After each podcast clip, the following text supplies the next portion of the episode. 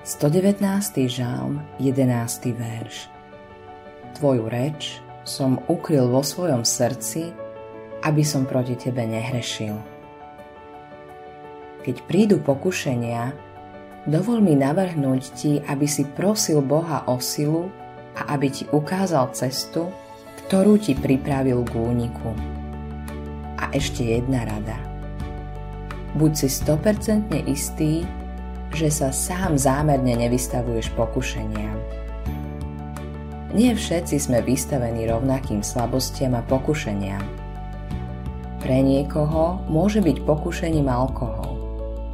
Pre iného to môžu byť nečisté myšlienky a činy.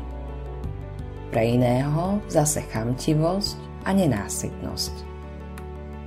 Pre iného kritizovanie druhých a neláskavý postoj bez ohľadu na to, čo to môže byť, buď si istý, že Satan ťa bude pokúšať v tvojej slabosti, nie keď budeš silný.